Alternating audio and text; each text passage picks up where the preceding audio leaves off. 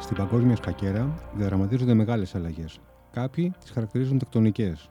Ο πόλεμος στην Ουκρανία αποτελεί πλέον μια συνήθεια για εκείνους που δεν εμπλέκονται σε πεδία των μαχών και κανείς δεν μπορεί να προδικάσει πότε θα τελειώσει. Στα μέρη μας, οι Τούρκοι έχοντας πολλαπλή ατζέντα συνεχίζουν την προκλητική ρητορική κατά της χώρας μας. Καλώς ήρθατε στο podcast του Newsbeast. Είμαι ο Βίκτωρ Μοντζέλη και απέναντί μου στο στούντιο ο διεθνολόγος Αλέξανδρος Δεσποτόπουλος. Κύριε Δεσποτόπουλο, καλησπέρα. Χαίρετε και ευχαριστώ πολύ για την πρόσκληση. Χαρά μας μεγάλη. Να ξεκινήσουμε με την Ουκρανία. Τι γίνεται? Πλέον το θεωρούμε μια καθημερινότητα που δεν ενοχλεί σχεδόν κανέναν. Ναι. Η αλήθεια είναι ότι όταν κάτι το ακούμε συχνά στα μέσα ενημέρωσης, αποκτούμε μετά μια ανοσία, το οποίο είναι λάθος αυτό. Έχουμε μια κατάσταση εκεί εκρηκτική. Στην πραγματικότητα έχουμε την Ευρώπη σε πόλεμο. Και η Ευρώπη μπορεί να μην συμμετέχει άμεσα, αλλά συμμετέχει έμεσα δια αντιπροσώπου της, δηλαδή την Ουκρανία. Και έχουμε και τη Ρωσία σε πόλεμο. Αυτό έχει δημιουργήσει ένα πλαίσιο συγκρουσιακό εντός της Ευρώπης. Δηλαδή η Ευρώπη είναι διαιρεμένη αυτή τη στιγμή, γιατί και εγώ τη Ρωσία τη θεωρώ Ευρώπη σε μεγάλο βαθμό. Το μεγάλο ερώτημα είναι τι θα μας φέρει το μέλλον. Αν θα μας φέρει μια Ευρώπη ενωμένη με τη Ρωσία να αντιμετωπίσει τις προκλήσεις από την Ασία, ή αν θα φέρει μια Ευρώπη διαιρεμένη που θα πρέπει να αντιμετωπίσει την Ασία και την Ρωσία μαζί. Δεν ξέρω τι είναι καλύτερο και δεν ξέρω τι θα φέρει το μέλλον. Το σίγουρο είναι ότι αυτό που έγινε δεν ήταν απλά μια σύγκρουση δύο κρατών στην Ευρώπη, ήταν μια σύγκρουση δύο κόσμων. Και το ερώτημα είναι αν στο νέο τοπίο που διαμορφώνεται η σύγκρουση αυτή θα αποκτήσει μόνιμα χαρακτηριστικά ή αν με μια αλλαγή της ρωσικής ηγεσίας στο μέλλον δούμε τις πληγές να υπουλωθούν. Θα το δούμε. Νιώθουμε ότι βρισκόμαστε σε ένα τέλμα, σε ένα διέξοδο. Δηλαδή, περνάνε οι μέρες, γίνονται συζητήσεις, η ατζέντα αλλάζει, αλλά τέλος στον πόλεμο δεν υπάρχει ώρα το φως του τούνελ. Έτσι δεν είναι? Εδώ υπάρχει το εξής. Είναι εμφανές ότι η πτώση του τείχους του Βερολίνου το 1989, γενικώς η πτώση της Σοβιετικής Ένωσης και οι διευθετήσεις που ακολούθησαν το 1990 με 1992 δεν διευθέτησαν στο βάθος όλα τα θέματα. Και σήμερα έχουμε τη Ρωσία να θέλει να διευθετήσει τα θέματα αυτά. Κατά τη Δύση βέβαια δεν υπάρχουν ανοιχτά ζητήματα, κατά τη Ρωσία υπάρχουν. Έχει τους Ρώσους στην Ουκρανία που τώρα προσπαθεί να σκεπάσει, να προστατεύσει εντός εισαγωγικών κατά τη δική της λογική των πραγμάτων. Έχουμε στην Υπερδνειστερία Ρώσους, οι οποίοι βρίσκονται σε ένα ημιαυτόνομο καθεστώς, αναφέρομαι στη Μολδαβία, εκείνη η Υπερδνειστερία για όσους δεν γνωρίζουν. Έχουμε Ρώσους επίσης και στην ευρύτερη περιοχή και σε άλλες περιοχές. Το ερώτημα είναι αν τώρα που ξεκίνησε αυτή τη διαδικασία η Ρωσία, αν θα θελήσει, νιώθοντας ότι έχει την δυνατότητα να το κάνει, να διευθετήσει όλα τα ζητήματα στην περιοχή. Δηλαδή να μην σταματήσει μόνο στην Ουκρανία, να μην σταματήσει στον Ντονμπάς και στην Κριμαία κτλ. Ιστονία, Λιθουανία. Όχι, εκεί δεν μπορούμε να πάμε. Όχι. Πρώτα απ' όλα δεν έχουμε τόσο ισχυρό ρωσικό στοιχείο, αλλά όποια χώρα έχει ενταχθεί πια στο ΝΑΤΟ ή και στην Ευρωπαϊκή Ένωση, αυτόματα ξέρει ο Πούτιν ότι δεν μπορεί να την αγγίξει, γιατί εκεί θα σημαίνει τρίτο παγκόσμιο πόλεμο. Άρα όσες χώρες δεν έχουν μπει, Γεωργία, νομίζω ότι η Μολδαβία είναι ένας πιθανός στόχος, γιατί υπάρχει ήδη ένταση στην Υπερδνειστερία τους μήνες αυτούς. Το ερώτημα είναι αν θα σταματήσει εδώ η Ρωσία ή αν θα προσπαθήσει να επιλύσει τις εκκρεμότητες που θεωρεί ότι έχει από το μακρινό 90 σήμερα. Φοβάμαι ότι είναι μια σοβαρή πιθανότητα να μην σταματήσει ο πόλεμος αυτός και να επεκταθεί, διότι η Ρωσία οικονομικά στέκεται, οι υψηλές τιμές που υπάρχει στο φυσικό αέριο τις γεμίζουν τα ταμεία. Πριν μερικές μέρες αυτή τη λεγόμενη στάση πληρωμών που είχαμε ήταν ένα τεχνητό θέμα λόγω των κυρώσεων. Δεν είναι ότι η Ρωσία δεν είχε χρήματα να πληρώσει ένα εξωτερικό χρέος κάποιους τόκους. Στρατιωτικά στέκεται, ξέρει ότι το ΝΑΤΟ δεν θα εμπλακεί άμεσα, το έχει ξεκαθαρίσει το ΝΑΤΟ αφού δεν εμπλέκεται κάποιο κράτος μέλος. Άρα οι κυρώσεις δεν φαίνεται να την γονατίζουν οικονομικά. Στρατιωτικά στέκεται. Έχει μία απομόνωση, αλλά την έχει μόνο από τη Δύση. Δεν έχει απομονωθεί ούτε από την Αφρική, ούτε από την Ασία. Εδώ νομίζω το θέμα είναι ποιος θα καταφέρει πιο γρήγορα να απεμπλακεί, αν δηλαδή η Ευρώπη καταφέρει να αντικαταστήσει γρήγορα τη Ρωσία και βρει απαλού φυσικούς πόρους, ή αν η Ρωσία πρώτη καταφέρει να διοχετεύσει φυσικούς πόρους προς Ασία ή προς άλλες αγορές. Νομίζω ότι η Ρωσία είναι πιο μπροστά και έχει αρχίσει σταδιακά και κλείνει πια το φυσικό αέριο στην Ευρώπη. Άρα Και το διοχετεύει προς την Κίνα. Το διοχετεύει Ασία και προς την Κίνα, Ασία και σε άλλες περιοχές του πλανήτη, όχι στη Δύση. Άρα φαίνεται ότι είναι σε θέση να συνεχίσει τον πόλεμο αυτό και γιατί να μην το κάνει και να διευθετήσει αυτά που θεωρεί ότι δεν έχουν διευθετηθεί. Η άλλη ανάγνωση των πραγμάτων λέει ότι οι άνθρωποι που στηρίζουν τον Πούτιν, αυτοί έχουν πρόβλημα, οι λεγόμενοι ολιγάρχες, κερδίζουν από τη Δύση, κερδίζαν από τη Δύση, χάνουν από τη Δύση, μπορεί λόγω του φυσικού αερίου να κερδίζει το ρωσικό κράτος, αλλά οι ολιγάρχες βρίσκονται σε μια θέση άμυνας. Φαίνεται ότι δεν έχουν καταφέρει να αντικαταστήσουν την αμερικανική και την ευρωπαϊκή αγορά. Άρα εκεί στοχεύει ίσως με τις κυρίως η Δύση να ανατρέψει τον Πούτιν πιέζοντας τους ανθρώπους που τον στηρίζουν. Αλλά και πάλι δείχνει εκεί ο Πούτιν να έχει αξιοθαύμασες αντοχές, να ελέγχει την κατάσταση τουλάχιστον για την ώρα. Και το σίγουρο είναι επίσης, άλλη μια παράμετρος που μας ανησυχεί, είναι ότι τον Οκτώβριο και τον Νοέμβριο η Ευρώπη θα έχει χειμώνα μπροστά της, άρα θα είναι πιο ευμετάβολη σε ρωσικές πιέσεις. Άρα για τους μήνες που μιλάμε υπάρχει πιθανότητα να συνεχιστεί ο πόλεμος αυτός. Άρα μπορούμε να πούμε ότι τον Πούτιν το συμφέρει να τρενάρει την κατάσταση έτσι μέχρι τον... Να φτάσει νομίζω φθινόπωρο και γι' αυτό ίσως βλέπουμε τώρα να πηγαίνει ρελαντή, επιτρέψτε μου την έκφραση, γιατί είναι μια κατάσταση εκεί χαμηλή. Αν θέλει να κάνει κάτι, προφανώς θα το κάνει έχοντας το χειμώνα μπροστά του, γιατί θα τον έχει και η Ευρώπη μπροστά της το χειμώνα. Άρα θα είναι πιο δύσκολο να αντιδράσει πιο δυναμικά. Από ό,τι φαίνονται οι Ρώσοι το εκμεταλλεύονται το χειμώνα ιστορικά αρκετές φορές. Δεν είναι και στον παγκόσμιο πόλεμο, φυσικά. Με τον αλφαβήτα τρόπο. Με διάφορους τρόπους φαίνεται ότι σαν εποχή τους πάει. Ιστορικά τους έχει βγει. Ιστορικά τους έχει βγει. Η στρατιωτική συμμαχία που διαμορφώνεται τώρα στο ΝΑΤΟ με τη διεύρυνση και τη μελλοντική συμμετοχή Φιλανδίας και Σουηδίας δημιουργεί μια νέα στρατηγική γεωγραφία στην Ευρώπη. Αυτό στριμώχνει τη Ρωσία στην πραγματικότητα. Δεν το ξέρω, να σας είμαι ειλικρινής. Μάλλον να το πω διαφορετικά. Φαίνεται ότι είναι έτσι, αλλά δεν είμαι και βέβαιος. Το μεγάλο ερώτημα είναι τι θα κάνει η Ρωσία τη μετά από την εποχή. Αν δηλαδή χτιστεί μια αρχιτεκτονική ασφαλείας ευρωπαϊκή. Εάν χτιστεί μια ευρωπαϊκή αρχιτεκτονική ασφαλείας, τότε η Ρωσία μάλλον θα επανέλθει προς τη Δύση πιο κοντά. Εάν πάμε σε μια αρχιτεκτονική ασφαλείας που θα βασίζεται κυρίως στις Ηνωμένες Πολιτείες, μάλλον θα έχουμε την Ρωσία απέναντι ως ένα δορυφόρο πια της Κίνας. Η Ευρώπη δυστυχώς δεν έχει αποκτήσει βηματισμό ακόμα σε θέματα άμυνας και εξωτερικής πολιτικής. Να πούμε το χαρακτηριστικό. Στην Ευρωπαϊκή Ένωση αυτή τη στιγμή δεν έχουμε αντιπυρηνική προστασία. Η Γαλλία έχει μόνο πυρηνική δύναμη. Έχει ξεκαθαρίσει ότι απολύτως θα χρησιμοποιήσει, αν χρησιμοποιήσει ποτέ πυρηνικά όπλα, για την δική της ασφάλεια και μόνο. Τελεία παύλα. Τα έχει εκτός νατοϊκού σχεδιασμού, το έχει ξεκαθαρίσει. Οι Ιταλοί ό,τι έχουν και γενικώς ό,τι άλλο υπάρχει είναι του ΝΑΤΟ των Αμερικανών, να το πω συγκεκριμένα. Δεν είναι δηλαδή πυρηνικά όπλα της Ιταλίας ή καμία άλλη χώρα δεν έχει πυρηνικά. Φιλοξενούμε αμερικανικά. Η Ευρώπη λοιπόν δεν έχει άμυνα αυτή τη στιγμή. Και αν δεν έχεις άμυνα στην πραγματικότητα, δεν έχεις και ουσιαστικό λόγο στο διεθνές στερέωμα. Η οικονομία από μόνη της, στον κόσμο που ζούμε, τον κόσμο της έντασης, της ζούγκλας, των πολεμικών συγκρούσεων, δεν σου δίνει την δύναμη αντίστοιχη του οικονομικού σου μεγέθους. Άρα η Ευρώπη έχει δύο δρόμους. Ο ένας δρόμος είναι να εξακολουθεί να αφήνει τους Αμερικανούς να κάνουν τη βρώμικη δουλειά, επιτρέψτε μου την έκφραση, δηλαδή να έχουν την ασπίδα προστασίας, να είναι αυτός ο βραχίωνας.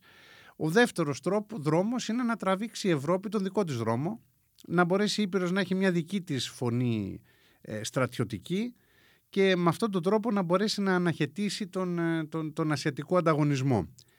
Σε αυτή την περίπτωση νομίζω θα είναι πιο εύκολο για την Ευρώπη να συμπράξει με τη Ρωσία παρά να συμπράξει με τις Ηνωμένες Πολιτείες. Στη λογική ότι η Ευρώπη μπορεί καλύτερα να συνεννοηθεί με την Κίνα από ότι οι Αμερικανοί. Ναι, αλλά βλέπουμε ότι η Ευρώπη δυσκολεύεται να πάρει αποφάσεις. Κολυσιεργή μπορούμε να πούμε, χάνει χρόνο πολύτιμο. Πάντα, αλλά έχουμε δει όμως και από την άλλη ότι όταν η Ευρώπη πραγματικά κινδυνεύει, κινητοποιείται. Την τελευταία στιγμή, αλλά κινητοποιείται. Βέβαια, εδώ μιλάμε για μια τεράστια αλλαγή. Αλλά σκεφτείτε και το 1992 όταν έγινε η συνθήκη του Μάστριχτ, ήταν αδιανόητο για κάποιες χώρες ότι θα εγκατέλειπαν το εθνικό τους νόμισμα και θα υιοθετούσαν ένα ευρωπαϊκό νόμισμα. Και στις συνθήκες υπάρχει ο σπόρος της κοινής άμυνας. Είχε γίνει και προσπάθεια το 1992 να θυμηθούμε με Δυτικοευρωπαϊκή Ένωση. Δεν προχώρησε. Αλλά νομίζω τώρα ότι κάποιες χώρες, δηλαδή με προεξέχουσα την Γαλλία, πιέζουν πια προς την κατεύθυνση αυτή. Η Γαλλία θεωρεί ότι το ΝΑΤΟ είναι εγκεφαλικά νεκρό. Θα συμφωνήσω. Το ΝΑΤΟ χρειάστηκε να αναβιώσει αυτές τις μέρες λόγω της Ρωσίας. Μακροπρόθεσμα νομίζω ότι η Ασία θα είναι το επίκεντρο των γεωπολιτικών συγκρούσεων. Γι' αυτό και οι Αμερικανοί και γενικώς οι Αγγλωσάξονες κάναν την AUKUS, αυτό τον οργανισμό που είναι ένα νέο ΝΑΤΟ στην ουσία, αλλά στοχεύει στην Ασία αυτή τη στιγμή. Άρα το ερώτημα είναι αν το ΝΑΤΟ μακροπρόθεσμα θα εξελιχθεί σε μια σύμπραξη τύπου AUKUS, που Αμερικανοί και Ευρωπαίοι θα μετατοπίσουν το ενδιαφέρον τους εκεί, ή αν οι Αμερικανοί τελικά με το AUKUS το κάνουν μόνοι τους και οι Ευρωπαίοι μείνουν ανεξάρτητοι, πιθανά και με τη Ρωσία συμπράτουσα. Αλλά αυτά, ξέρετε, θα τα δείξει ο χρόνος. Έτσι είναι. Συμφωνείτε εσείς με την άποψη ότι η ιστορία γράφεται από την αρχή και βρισκόμαστε σε ένα τύπου Τρίτο Παγκόσμιο Πόλεμο? Κοιτάξτε, ο Τρίτος Παγκόσμιος Πόλεμος δεν ξέρω αν έχει ξεκινήσει. Μπορεί να ακούγεται κάπως. Αλλά όχι, δεν ακούγεται καθόλου κάπως. Σας είπα, εγώ θεωρώ ότι αυτή τη στιγμή η Ευρώπη είναι εμπόλεμο μέρος. Απλά δεν πολεμά στην πρώτη γραμμή, πολεμάει δια αντιπροσώπου, δια της Ουκρανίας. Είμαστε πραγματικά στην εκκίνηση, ήμασταν ενός νέου ψυχροπολεμικού τοπίου. Το θέμα είναι η θερμή κατάσταση που είμαστε τώρα να είναι μια εισαγωγή ενός νέου ψυχρού τοπίου και να μην είναι εισαγωγή ενός παγκοσμίου πολέμου. Διότι ξέρετε, δεν θέλει πολύ να ξεφύγει μια κατάσταση. Δηλαδή, αν για παράδειγμα οι Ουκρανοί καταφέρουν και χτυπήσουν ρωσικό έδαφος, αλλά ρωσικό έδαφος για τα καλά, όχι κοντά στα σύνορα, να κάνουν κάποιο χτύπημα χρησιμοποιώντας κάποια από τα όπλα που έχουν δώσει οι Δυτικοί, τότε μπορεί ο πόλεμος να πάρει μια άλλη τροπή. Δεν είναι δύσκολο να υπάρξει η σπίθα του πολέμου. Mm-hmm. Πολλοί συζητούν ότι αυτή την περίοδο υπάρχει πίεση στη Λευκορωσία να εμπλακεί από τη Ρωσία. Γενικώς είμαστε σε μια θερμή κατάσταση. Το θέμα είναι αν θα έχουμε ένα νέο ψυχροπόλεμο, δηλαδή να έχουμε μια εξέλιξη της κατάστασης αυτής σε μια ισορροπία ψυχρή, αλλά ισορροπία ανέμαχτη στο μέλλον, γιατί σήμερα έχουμε αιματογυσίες. Διαφορετικά θα πάμε σε παγκόσμιο πόλεμο. Mm. Δεν το θεωρώ πιθανό. Νομίζω ότι θα εξελιχθεί όλη αυτή η κατάσταση σε ένα πλαίσιο νέου ψυχρού πολέμου. Αλλά σε κάθε περίπτωση είμαστε στο θερμό στάδιο. Και το θερμό στάδιο είναι πάντα το πιο δύσκολο. Σε κάθε απάντηση αναφέρεται τον παράγοντα Κίνα και την Ασία, από ό,τι έχω προσέξει, γιατί έτσι είναι κιόλας. Η Κίνα είναι τόσο δυνατή ή τελικά είναι ένας γίγαντας με πύληνα πόδια, γιατί εξαρτάται από πολλά πράγματα εκτός από την Κίνα? Κοιτάξτε, από το εσωτερικό της. Η υπερδύναμη αυτή τη στιγμή είναι οι Ηνωμένες Πολιτείες. Η υπερδύναμη συλλογική ότι έχουν ισχυρή οικονομία, ισχυρή πολεμική βιομηχανία και ισχυρή τεχνολογία. Οι Κινέζοι σταδιακά έφτιαξαν την τεχνολογία, την κατέκτησαν. Σε επίπεδο ΑΕΠ είναι πρώτη οικονομία στον κόσμο. Αυτό που δεν έχει ακόμα τελειοποιήσει η Κίνα είναι την πολεμική της βιομηχανία, για να πούμε και αυτή μια υπερδύναμη. Όμως οδεύει μπροστά εκεί. Δηλαδή σίγουρα πια πάμε για έναν διπολικό κόσμο σε επίπεδο υπερδυνάμεων. Αμερικής και Κίνας. Και από εκεί προφανώς θα δημιουργηθούν πόλοι. Το δυστύχημα είναι που βρίσκεται η Ευρώπη. Να θυμίσουμε ότι η Ευρώπη ήταν αυτή που ξεκίνησε το GPS με τον περίφημο Γαλιλαίο. Ήταν η χώρα που εξήγαγε τεχνολογία με τα πρώτα κινητά τηλέφωνα κτλ. Σήμερα η Ευρώπη ήταν ο πελάτης. Έπρεπε να επιλέξει αν το 5G θα το πάρει από τους Αμερικανούς ή από τους Κινέζους. Άρα τεχνολογικά η Ευρώπη έχει δυστυχώς καταντήσει. Δεν είναι. Είναι κατάντι αυτό. Είναι άμεσα εξαρτημένη από τρίτα μέρη. Έχει τεχνολογικά μείνει πάρα πολύ πίσω. Άρα θα πρέπει γρήγορα να βρει το δικό της στίγμα στον κόσμο. Διαφορετικά από δεύτερη θα βρεθεί τρίτη. Και ήδη βρίσκεται. Αυτό που την κροτάει είναι μια κοινή αγορά που έχει μια εξαγωγική δύναμη. Δηλαδή η Ευρώπη είναι ισχυρά οικονομική, αλλά όταν παρακμάζεις πια στις νέες τεχνολογίες στις μέρες μας, αρχίζεις και παρακμάζεις και οικονομικά και κατ' επέκταση και κοινωνικά. Άρα θα πρέπει η Ευρώπη να κινητοποιηθεί ώστε να μην καταντήσει μια περιφερειακή δύναμη σαν τη Ρωσία, γιατί αυτό είναι η Ρωσία σήμερα πια. Δεν έχει καμία σχέση με τη Σοβιετική Ένωση. Η οικονομία της είναι η οικονομία αντίστοιχη της Ιταλίας ή της Ισπανίας, της Ιαπωνίας θα έλεγα σε επίπεδο ΑΕΠ. Άρα, ναι, έχουμε δύο πόλους. Έχουμε υπερδύναμη την Αμερική, έχουμε υπερδύναμη αναδυόμενη την Κίνα. Το θέμα είναι τι θα κάνει η Ευρώπη όμως. Υπάρχει περίπτωση η Ευρώπη να επιλέξει το στρατόπεδο της Κίνας και να αφήσει την Αμερική? Για πολλούς φαντάζει πολύ απίθανο αυτό το σενάριο. Το θέμα είναι αν η Ευρώπη θα μπορέσει να έχει πια έναν ρόλο πάλι πρωταγωνιστή. Mm-hmm. Και το θέμα να μην είναι αν θα συμπράξει με τον έναν ή με τον άλλον. Και ρόλο πρωταγωνιστή η Ευρώπη αυτή τη στιγμή δεν έχει πια. Η Ευρώπη δυστυχώς ήρεται από τις εξελίξεις. Και αυτό φάνηκε πόσο κοντόφθολμα είδαν οι Γερμανοί την ενεργειακή τους εξάρτηση από τη Ρωσία. Κάτι που φωνάζαν πολύ στην Ευρώπη και οι Γερμανοί δεν το έβλεπαν. Τώρα, το που θα. Πώς κατάφεραν και παγιδεύτηκαν από μόνοι τους, δηλαδή. Τώρα, η λογική λέει ότι αν τα πράγματα συνεχίζουν ως έχουν, οι Ευρωπαίοι θα προσδεθούν περισσότερο στο άρμα των Αμερικανών. Αλλά εγώ να σας θυμίσω ότι κάποτε ότι οι συγκυρίες καμιά φορά φέρνουν και αποτελέσματα απρόσμενα. Να θυμίσουμε ότι ο Βενιζέλος και ο Ατατούρκ είχαν υπογράψει αμυντική συμφωνία, αμοιβαία συνδρομής. Ελλάδα-Τουρκία, σαν αυτή που έχουμε σήμερα με τους Γάλλους, γιατί είχαμε το βουλγαρικό κίνδυνο. Αν η Ευρώπη λοιπόν αποκτήσει μια άλλη λογική, αν ισχυροποιηθεί η ίδια, φτιάξει δικό της στρατό, σταθεί η ίδια στα πόδια της τεχνολογικά, και δεν είναι απλά ένας αγοραστής, αλλά καταφέρει να κάνει και εξαγωγή τεχνολογίας και το 6G, το οποίο δεν το έχουμε δει ακόμα παραχθεί για παράδειγμα από την Ευρώπη, να δώσω ένα παράδειγμα, τότε θα μπορέσει να είναι σε θέση να επιλέξει και εκεί μπορεί πράγματι να επέλεγε να συμπράξει με την Ασία, γιατί ξέρετε και γεωγραφικά έχουμε έναν ενιαίο χώρο Ευρασίας στην πραγματικότητα, αν δούμε τον πλανήτη. Είναι τεχνητός ο διαχωρισμός των υπήρων. Θα μπορούσαμε να συνεργαστούμε κάλλιστα. Αλλά αυτό προϋποθέτει μια ανεξάρτητη ευρωπαϊκή πορεία, ώστε να μην βασίζεται η ασφάλεια της Ευρώπης στους Αμερικανούς. Μην παρεξηγηθώ, δεν είμαι αμερικανιστής, καμία σχέση. Απλά λέω ότι καλό θα είναι για την Ευρώπη να έχει τη δυνατότητα επιλογής και να μην αναγκάζεται να προστρέξει μπρος κάποιον επειδή είναι υποχείριο σε θέματα ασφαλείας. Το σίγουρο είναι ότι η ιστορία γράφεται και τα αποτελέσματα θα τα δούμε στο επόμενο διάστημα. Έτσι δεν είναι? Γεγονός. Ας πάμε λίγο στα αποτελέσματα που θα δούμε στα δικά μας λιμέρια, στο δικό μας χώρο.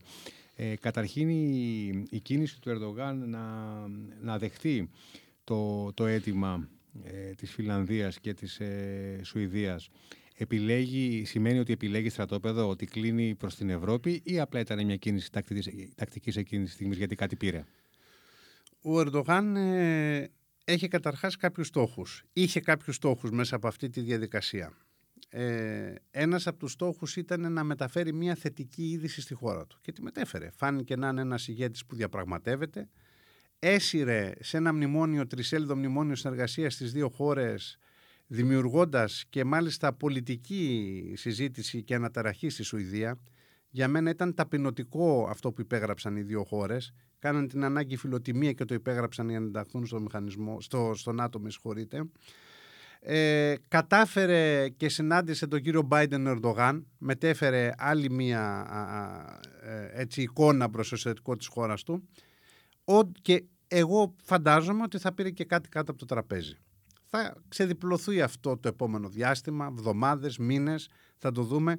Πιθανολογώ ότι έχει να κάνει με τα F-16 ή με κάποια εξοπλιστικά, διότι θα θυμόμαστε τις προηγούμενες μέρες, μετά την συνάντηση που είχε με τον κύριο Μπάιντεν, ο Λευκός Οίκος έβγαλε μια ανακοίνωση και έλεγε ευχαριστούμε την Τουρκία και τι ωραία που τα ξεπεράσαμε, αλλά θέλουμε ηρεμία στο Αιγαίο, στη Μεσόγειο και στη Συρία.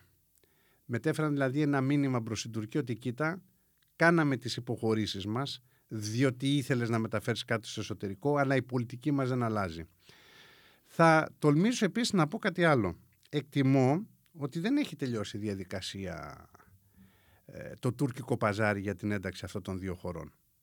Για να ολοκληρωθεί η διαδικασία πρέπει να ψηφίσουν όλα τα κοινοβούλια και να γίνει επικύρωση από όλα τα κοινοβούλια των κρατών μελών, δηλαδή και το τουρκικό και την τουρκική εθνοσυνέλευση.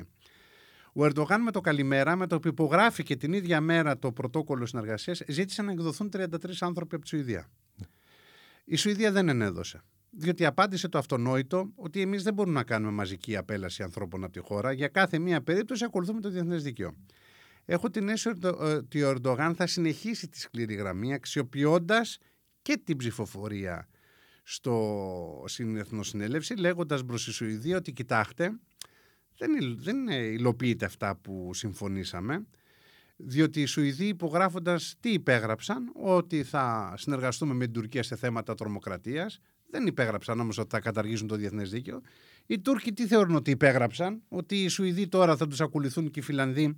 Αναφέρομαι πιο πολύ στη Σουηδία, γιατί εκεί φαίνεται ότι στοχεύει πιο πολύ η Τουρκία, από εκεί είχε πιο πολλά παράπονα εντός εισαγωγικών στο θέμα της κουρδικής τρομοκρατίας, όπως την αντιλαμβάνεται η Τουρκία.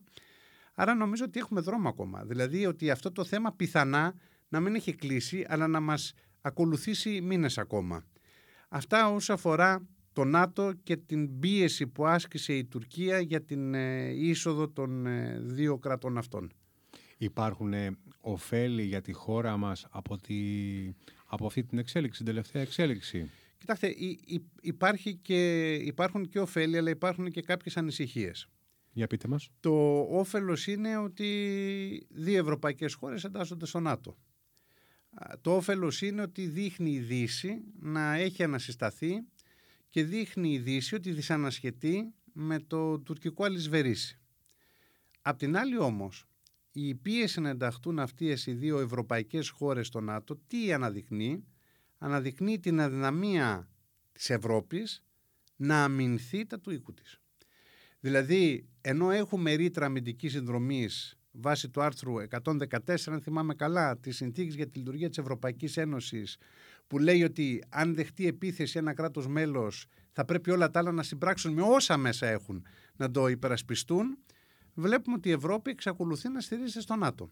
Και τι σημαίνει αυτό? Ότι στο ΝΑΤΟ είμαστε και εμείς και οι Τούρκοι, άρα δεν είναι ένας προνομιακός χώρος για μας επίλυση των διαφορών μας. Ενώ η Ευρώπη, αν η Ευρώπη είχε μια ευρωπαϊκή φωνή και είχε μια πολιτική αναχέτηση του αναθεωρητισμού η ίδια η Ευρώπη, χωρίς να περιμένει από το ΝΑΤΟ, τότε θα μπορούσε να έχει και πιο ισχυρή φωνή προς την Τουρκία. Όσο δηλαδή η Ευρώπη στηρίζεται στο ΝΑΤΟ να λύνει τα θέματά της, η Τουρκία είναι σημαντική στα θέματα αυτά. Εάν η Ευρώπη καταφέρει και αναπτύξει έναν μηχανισμό δικό της άμυνας, τότε θα μπορέσει να αναχαιτήσει και καλύτερα την τουρκική παραβατικότητα και όλον αυτόν τον τουρκικό αναθεωρητισμό. Άρα εγώ εξακολουθώ να είμαι προβληματισμένος, διότι θα ήθελα η Ευρώπη να πει ότι καλό είναι οι δύο χώρες να μπουν, αλλά σας θυμίζουμε ότι έχουμε τη συνθήκη για τη λειτουργία της Ευρωπαϊκής Ένωσης, βασισμένη συνθήκη της Λισαβόνας, που τι λέει? Είσαι δεν είσαι στο ΝΑΤΟ. Αν πειράξεις αυτές τις δύο χώρες, θα μας βρεις αμέσως σε πόλεμο όλες τις άλλες μαζί. Αυτό ήταν ένα πολύ καλό μήνυμα, όχι το μόνο προς τη Ρωσία, αλλά και προς τον κύριο Ταγί Ερντογάν. Δεν δόθηκε. Πιστεύετε ότι η κατάσταση το τελευταίο διάστημα είναι καλύτερη από ό,τι πριν 2 μήνες, που οι περισσότεροι έκαναν λόγο για θερμό καλοκαίρι και θερμό επεισόδιο? Έχω την αίσθηση ότι μέχρι τις τουρκικές εκλογές, όποτε και αν γίνουν αυτές, τυπικά είναι προγραμματισμένες για περίπου, τον Ιούνιο του 2023, αλλά όλοι πιθανολογούν ότι θα γίνουν νωρίτερα και για κάποιους συνταγματικούς λόγους της Τουρκίας, για να μπορέσει και ο Ερντογάν να είναι ξανά υποψήφιος. Νομίζω ότι θα έχουμε ένταση. Τώρα, δεν νομίζω ότι θα έχουμε μια ολική σύραξη. Δεν τη θέλει κανείς. Δεν τη θέλει η Τουρκία. Η Τουρκία έχει ανοιχτά μέτωπα στη Συρία, έχει ανοιχτά μέτωπα στο Ιράκ, έχει δύσκολες σχέσεις με την Δύση. Ξέρει ότι ένας πόλεμος με την Ελλάδα θα έχει αβέβαιο αποτέλεσμα. Το σίγουρο ότι θα έχει μεγάλο πλήγμα, όπως θα έχουμε και εμείς βέβαια, από μια τέτοια αντιπαράθεση. Είμαστε δύο οργανωμένοι στρατοί, και καλά οργανωμένοι και δύο στρατοί. Άρα δεν έχει κανένα λόγο να το κάνει. Γυρίζουν ήδη φέρετρα στην Τουρκία από τη Συρία, δεν έχει κανένα λόγο να γυρίζει και από την Ελλάδα. Τα μόνα δε σύνορα της Τουρκίας αυτή τη στιγμή που είναι απολύτως ασφαλή είναι τα σύνορα με την Ελλάδα. Το ξέρει αυτό. Τι θα τον εξυπηρετούσε όμως? Θα τον εξυπηρετούσε πάρα πολύ πιθανά να βγάλει ένα γεωτρυπικό σκάφος, να προκαλέσει. Το πιο πιθανό είναι ότι δεν θα καταφέρει να κάνει τίποτα. Διότι είτε ερευνητικό βγάλεις είτε γεωτρυπικό, με τόσα πολεμικά πλοία δίπλα, τόση φασαρία, τέτοιο, μόνο έρευνα δεν μπορείς να κάνεις. Αλλά θα δείξει όμως την αμφισβήτηση της περιοχής, θα την επαναλάβει στη λογική του δόγματος γαλάζιας φρατρίδας, και το σημαντικότερο, θα γυρίσει στη χώρα του και θα πει: κοιτάξτε τι μεγάλος ηγέτης πούμε, εγώ προασπίζω τα συμφέροντα, δεν ακούω τους Αμερικανούς, δεν ακούω τους Ευρωπαίους, εξακολουθούμε και εξυπηρετούμε το δόγμα της γαλάζιας πατρίδας και είμαι ένας τεράστιος ηγέτης που μπορείτε να εμπιστευτείτε. Αυτό μπορεί να το κάνει. Μπορεί να προχωρήσει και σε πιο παρακινδυνευμένες ενέργειες. Όταν πάμε εμείς για παράδειγμα σε κάποιο από τα νησιά που θεωρεί αποστρατικοποιημένα, στο Καστελόριζο, για παράδειγμα, όταν πάμε εμείς να κάνουμε την αλλαγή φρουράς των στρατιωτών μας, να πάει να αποκλείσει το νησί. Να βάλει πολεμικά σκάφη και να μας επιτρέπει να κάνουμε την αλλαγή αυτή. Έστω για κάποιες ώρες. Απλά για να δείξει ότι κάτι έκανε. Μπορεί να έχουμε τέτοιες κινήσεις. Σίγουρα θα έχουμε διπλωματικές κινήσεις. Κάποια επιστολή στον ΟΗΕ που να μιλάει για το καθεστώς των νησιών. Αυτά τα περιμένουμε. Δεν νομίζω όμως ότι θα περάσει την κόκκινη γραμμή. Δεν νομίζω, για παράδειγμα, ότι θα αμφισβητήσει κυριαρχία επί του πεδίου, διότι τότε θα ξέρει ότι θα έχει μπει σε μια πραγματική περιπέτεια. Θα ήθελα να κλείσουμε με το παρακάτω. Πάρα πολλοί λένε ότι άμα έχουμε παραβιάσει τον εναέριο χώρο ή ένα πλοίο τουρκικό στα ελληνικά χωρικά ύδατα, να το βουλιάξουμε ή να καταρρύψουμε τα αεροπλάνα. Νομίζω ότι θα συμφωνήσουμε ότι οι Τούρκοι θέλουν να κάνουμε ένα λάθος, πρώτοι ως χώρα, για να το πουλήσουν και να κερδίσουν παραπάνω πράγματα. Έτσι δεν είναι? Τι απαντάτε εσείς σε όλους αυτούς που θέλουν την Ελλάδα να είναι επιθετική στις προκλήσεις των Τουρκών? Κοιτάξτε, εγώ κατανοώ τη λογική που λέει ότι πρέπει να προασπίζεις, και δεν την κατανοώ απλά, την υιοθετώ, προασπίζεις την κυριαρχία σου. Αλλά να την προασπίζεις από ένα πραγματικό κίνδυνο. Όταν έρχονται τουρκικά αεροσκάφη και παραβιάζουν την εθνική μας κυριαρχία, δηλαδή μπαίνουν στα 10 μίλια που έχουμε ένα αέριο χώρο, τα αναχαιτίζουμε. Αν δεν αναχαιτίζονταν, θα είχαμε πρόβλημα. Αλλά τα αναχαιτίζουμε. Δεν κάθεται η αεροπορία μας με σταυρωμένα χέρια και εξοδεύουμε πάρα πολλά χρήματα για να κάνουμε τις αναχαιτήσεις αυτές. Άρα το κάνουμε. Αν προσπαθήσει να μπει κάποιο πλοίο, δεν έχει τολμήσει να μπει στα 6 μίλια. Τώρα δεν μιλάμε για κάποιο ατύχημα, δεν μιλάμε για κάποιο πολεμικό πλοίο που πραγματικά θα έχει κάποια βλάβη κλπ. Δεν έχει το πολεμικό ναυτικό, το τουρκικό δεν τολμάει να μπει στα 6 μίλια τα δικά μας, διότι ξέρει ότι θα αντιδράσουμε. Άρα αντιδρούμε. Δεν μένουμε με σταυρωμένα χέρια. Τώρα, ποια είναι η λογική να καταρρύψεις ένα αεροσκάφος το οποίο έρχεται άοπλο τις περισσότερες φορές, διότι οι Τούρκοι δεν έρχονται για να κάνουν πόλεμο. Τις περισσότερες παραβιάσεις κάνουν για να μας υπενθυμίσουν ότι αφισβητούν το δικαίωμά μας στα 10 ναυτικά μίλια. Ακόμα και οι υπερτήσεις όταν κάνουν, τις περισσότερες φορές είναι άοπλα τα αεροσκάφη, για να πετάνε με χαμηλότερο κόστος καυσίμων. Δεν έρχονται να κάνουν πόλεμο, έρχονται απλά, αν μου επιτρέψετε την έκφραση, να μας κάνουν τσαμπουκά, να το πω απλά. Εκεί εμείς δηλαδή πρέπει να καταρρύψουμε τέτοιο αεροσκάφος? Εάν το κάνουμε αυτό, θα σημαίνει ότι θα είμαστε αποφασισμένοι μετά να πούμε σε πόλεμο. Θέλουμε? Εγώ δεν νομίζω ότι έχουμε λόγο να κάνουμε πόλεμο με την Τουρκία, εάν δεν έχουμε πραγματική πρόκληση στα... Και όχι παιχνίδια τακτικής. Ναι. Ας σας πω που ήταν ένα πραγματικό πρόβλημα, το οποίο για μένα το αντιμετωπίσαμε λάθος. Το θέμα των ημείων. Εκεί πάθαμε ήττα.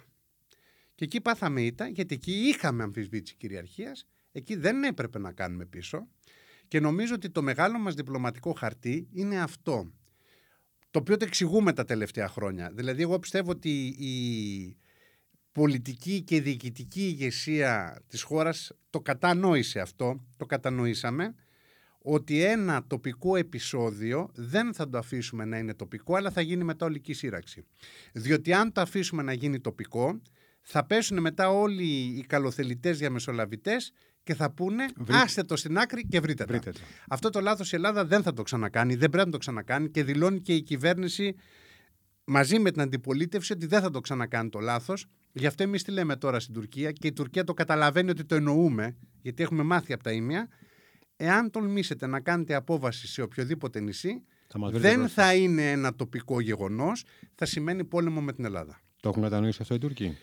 Νομίζω το έχουν κατανοήσει και γι' αυτό δεν το έχουν αποτολμήσει. Εάν θεωρούσαν ότι θα ήταν εύκολο να γίνει και αν θεωρούσαν το αποτέλεσμα τόσο εύκολο και τόσο βέβαιο, ότι να, θα καταλάβουμε το Καστελόριζο που είναι 2 χιλιόμετρα, 3 μίλια από τις ακτές μας, και τι θα κάνουν οι Έλληνες, θα στείλουν 2 φρεγάτες και τι θα μας διώξουν, όχι, θα το είχαν κάνει. Ήταν δηλαδή τα Ίμια το μεγαλύτερο λάθος των τελευταίων 3 δεκαετιών. Ήτανε διότι δυστυχώς το νομοποίησε εντός εισαγωγικών, όχι βάσει διεθνούς δικαίου, βάσει του status quo, το γκριζάρισμα του Αιγαίου. Αλλά να το πω διαφορετικά. Αν αύριο μεθαύριο οι δύο χώρες αποφασίσουμε να πάμε για την οριοθέτηση άδους κεφαλοκρηπίδας στο Διεθνές Δικαστήριο της Χάγης. Το Διεθνές Δικαστήριο για να κάνει οριοθέτηση θα πρέπει να έχει λυμμένα θέματα κυριαρχίας.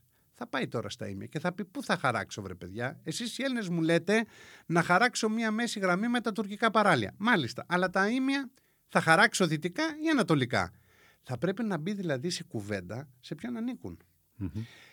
Αν βέβαια δεχτούμε εμείς να πάμε υπό αυτές τις προϋποθέσεις στο Διεθνές Δικαστήριο της Χάγης, γι' αυτό για μένα, αν έχουμε ανοιχτά θέματα κυριαρχίας, δεν πρέπει να πάμε στο Διεθνές Δικαστήριο της Χάγης. Εάν όμως, εκτιμώ ότι αν τότε τα Ίμια τα είχαμε αντιμετωπίσει με το χαρτί της ολικής σύραξης, τότε πιστεύω ότι οι Τούρκοι θα έκαναν πίσω.